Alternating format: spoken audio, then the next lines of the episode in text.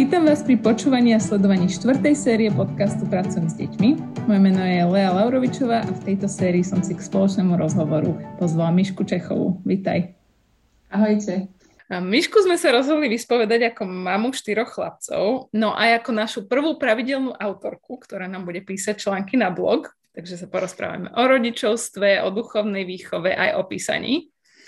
A túto sériu krátkých rozhovorov sme sa rozhodli nazvať Prepočítavam, postupne, ako sa budeme rozprávať, asi zistíte prečo, ale na úvod prezradím asi toľko, že sa budeme rozprávať o takej väčšnej snahe nájsť v rodine nejaký funkčný systém, napríklad v oblasti vedenia detí k Bohu.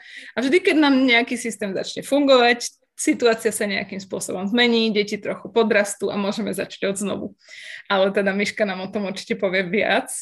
A v dnešnom prvom dieli by sme sa chceli, uh, by sme chceli Mišku spoznať ako človeka, ako mamu, tak sa nám teda trochu predstav a povedz nám niečo o svojich deťoch a o svojej takej rodičovskej histórii, že kto je Miška Čechová? Ja som Miška Čechová.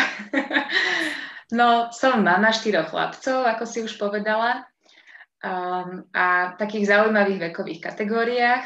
Najstarší má 13,5, druhorodený má 6, treťorodený 4,5 a najmenší má 2,5 roka. Mm-hmm. Um, tak to asi tak na začiatok. No tak to, to máš taký veľký teda skok, že um, teda najstarší mal čo, 6,5, keď sa narodil druhý? 7, 7, 7. rokov. No. Takže už bol školák. Áno, už bol druhák. Už bol druhý. A tak nám trošku povedz o tom, že ako sa, ako sa toto udialo, že hm, mali ste jedného a potom teraz máte zrazu štyroch. Áno, tak bolo ak... taký, bol to taký zázrak, naozaj musím povedať. My sme sa s manželom brali pomerne mladí, ja som mala iba 22 rokov a ešte som chodila do školy, tak sme s deťmi nejako neponáhľali. No a potom, keď sme už teda chceli tie deti plánovať, tak sa nedarilo. Takže my to máme v takých väčších rozostupoch. Mm-hmm. Aj Milanko najstarší sa narodil vlastne po 7 rokoch manželstva a po ďalších 7 rokoch sa narodil druhorodený Matejko.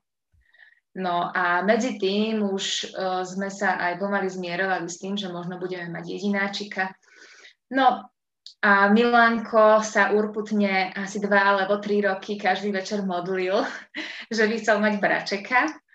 A potom to bolo také milé, lebo raz sme tak išli spolu cez mesto a ja som mala nejaké také tušenie, ale nebola som si istá.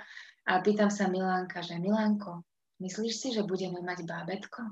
A on sa na mňa pozeral s absolútnou istotou a povedal, určite, lebo v Biblii je napísané, že kto prosí, ten dostane. Tak. A tak sa stalo, že o pár dní som si spravila test a nevedela som uveriť vlastným očiam po, tým, po tých 7 rokoch.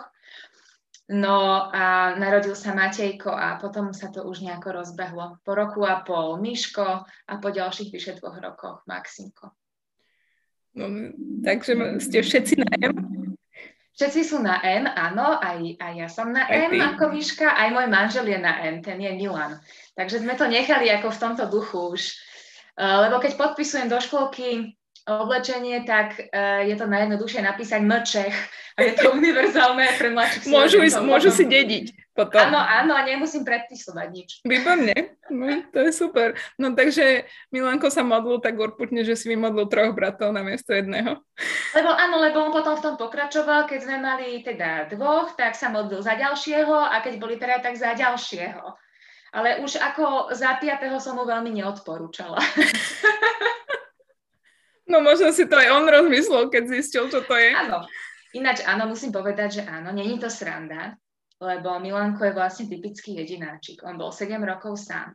Takže pre neho príchod súrodenca znamenal veľkú radosť, ale zároveň aj obrovský šok.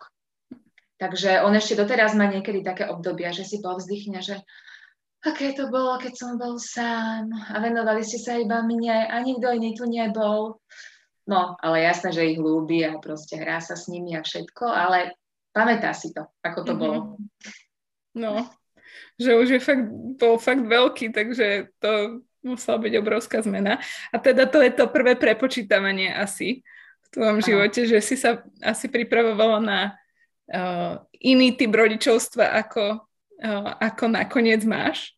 Tak ako, ako si toto ty spracovala vlastne túto zmenu, alebo že možno aj nespracovala, ale aj že ako tá zmena vyzerala. Napríklad toto, že venovať sa jednému dieťaťu 7 rokov a teraz vlastne štyrom, že ak, v čom je to iné um, toto vychovávanie, keď už ich máš všetkých takto pokope? Je to samozrejme rozdiel, ale ja musím povedať, že ja som bola najviac šokovaná, keď sa mi narodilo prvé dieťa. Ako vtedy sa ten život naozaj otočí hore nohami. A to bol taký najväčší šok. A už tie ďalšie deti, ako prichádzali, tak to nejako tak išlo. Mhm. Matejko bol vytúžený proste po 7 rokoch, to bola obrovská radosť. Konečne som mala pocit, že sme kompletná rodina, že, že proste sme štyria, že máme dve deti. A vlastne aj tým, že sme na tie deti tak dlho čakali, tak ja som sa hlavne strašne tešila vždy. Takže vyhla som sa takým problémom ako nejaké um, ako nejaký baby blues, proste ako nejaká poporodná depresia. Ja práve naopak, ja som vždy ten prvý rok po pôrode proste lietala v oblakoch a tešila som sa, bola som šťastná a aj keď boli ťažšie chvíle, že, že bolo, bola som unavená, nevyspatá, tak proste vždy tá radosť to nejako tak všetko prekryla. Uh-huh. A máš pocit, že um, teraz napríklad s najmladším, alebo ten tretím, povedzme, um, že majú možno menej teba, ako mal Milanko, ale majú viac toho, že majú súrodencov. Tak ako toto, um, ako toto vnímaš, to, že, že musíš tu deliť tú svoju pozornosť a starostlivosť o nich? Ja sa tú pozornosť snažím deliť tak um, spravodlivo, že aby naozaj som si našla čas na každé jedno dieťa a preto ja mám večer taký zvyk, ktorý volám, že postelné turné. A odliadnúť od tých vecí, ktoré sa dejú cez deň, tak každý večer si lahnem ku každému dieťaťu do postielky a e, o niečom sa buď porozprávame, alebo len pri sebe sme, podľa toho, ako toto dieťa aj vníma. Keď máme niečo doriešiť, ešte to doriešime a proste to je to miesto, kde ich uistujem o tej svojej láske. Mhm. aby možno aj keď cez ten deň sa udialo niečo negatívne, tak aby si líhali spať s tým, že vedia, že sú milované. Hmm. A ako, teraz mám e, dve otázky na jazyku, že toto ti koľko trvá prakticky? No tak záleží od toho, ako rýchlo zaspia tí, naj, tí najmenší traja. Uh, takže tak zhruba 15 minút som u každého. Mm-hmm. No, už už od tých väčších si dovolím aj odísť, už poviem potom, že Miško, idem už za Matejkom, dobre, a on mi to povolí, že dobre, mám choď. Takže asi 15 minút som u každého a s najstarším, tam som taká neporiadnica. Mm. Že tam niekedy každý večer si nenájdem čas, lebo však aj on je taký neporiadník, nie, nechodí vždy spať tak, ako to má predpísané vo večierke. Uh, ale snažím sa tiež, aspoň každý druhý, každý tretí deň a vtedy si zase spolu čítame a aj sa pomodlíme a porozprávame sa trošku tak uvoľnenie, že čo to mm. cez ten deň nejako na ňo zapôsobilo v škole a tak. Hej, tak on už asi iné veci rieši, áno. jak tí malači. Áno, áno, áno. A aké je to vychovať chlapcov pre teba? Teda, že máš takto... No, keďže to nemám s čím porovnať, tak ako pre mňa je to normálne. Ale ale samozrejme, že chlapci sú živí, sú hluční, každú chvíľu sa klopčia, naťahujú o niečo, vykrikujú strašným spôsobom, skáču, občas vytrhajú parketové lišty alebo robia diery do steny a tak, no. Musíš, musia zvládať všetky tvoje zmysly, takéto. Ale ja si myslím, že aj dievčatá sú asi hlučné, alebo iným spôsobom. Záleží to určite od povahy toho dieťaťa. A tam, kde je deti viac, tak tam je vždy veľa hľúku, to mm. ako samozrejme. A sú, uh, sú podobní tvoji chlapci, alebo každý je úplne iný?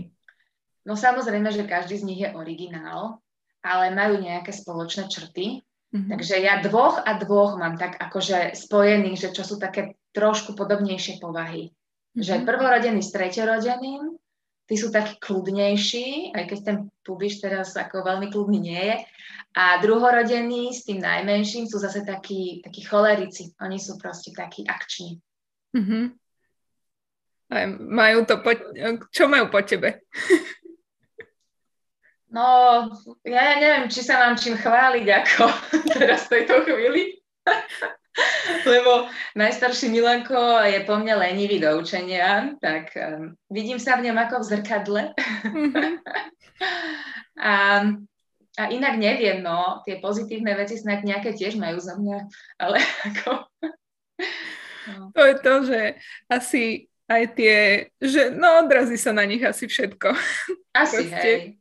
Ale musím povedať, že ja osobne som veľmi vďačná za to, že sa majú radi. Mm-hmm. A že vidím na nich, že tak sa citlivo vnímajú jeden druhého. Že vedia byť voči sebe taký aj empatický, vedia sa podeliť. A aj vedia, vedia poslať ma jeden k druhému. Hej? Keď jeden plače, druhý mi povie, mami, Maxik ťa potrebuje, chod za ním. Hmm. Tak akože z toho sa teším. A ako sa ti to podarilo? Ako, sa, e, ako si ich k tomu viedla? No a toto neviem, ako sa mi podarilo.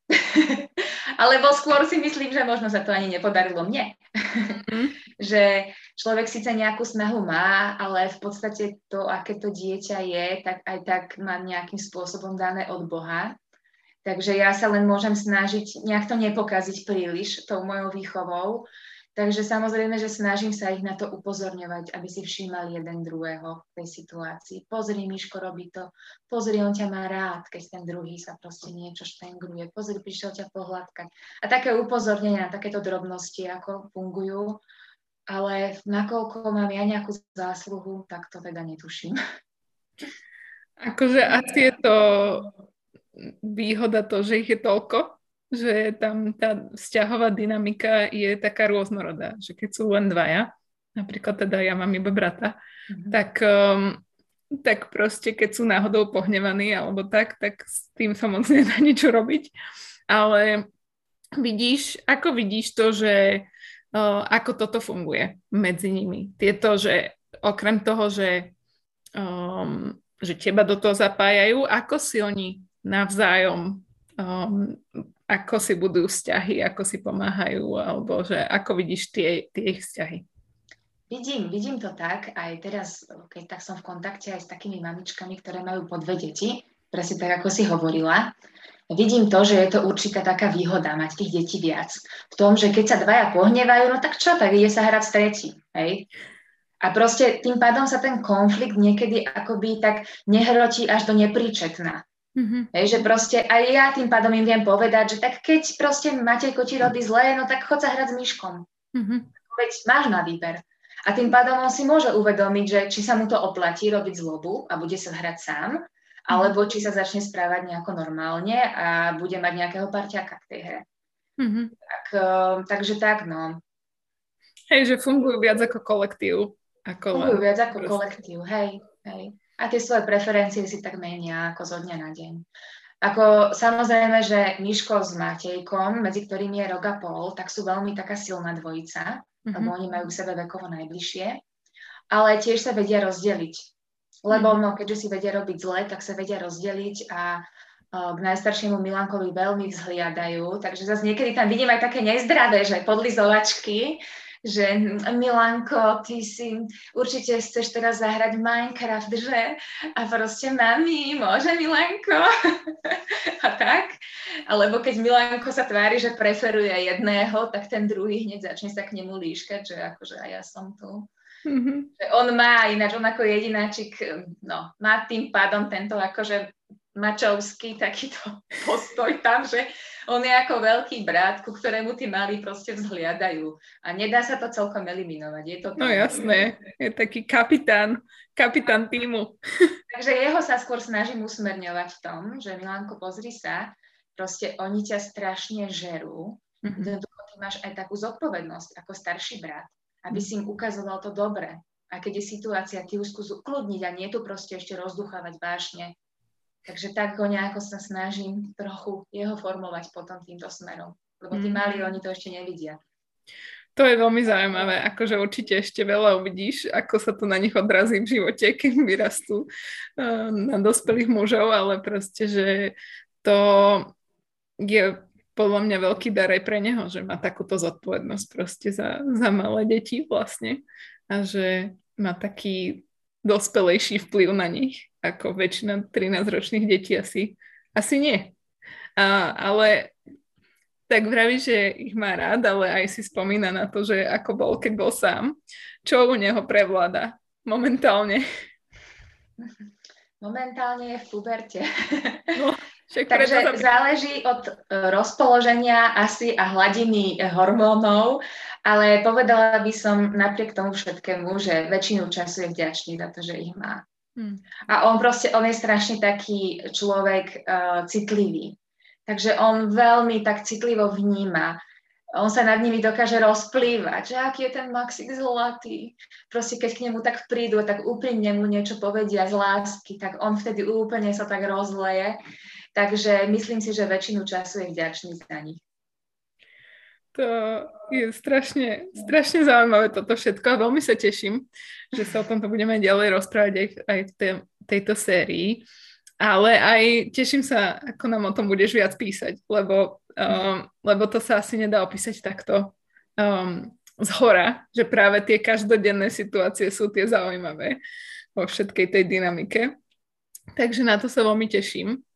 Takže toto bol taký náš úvod. Uh, trošku sme ťa spoznali, aj tvoje deti.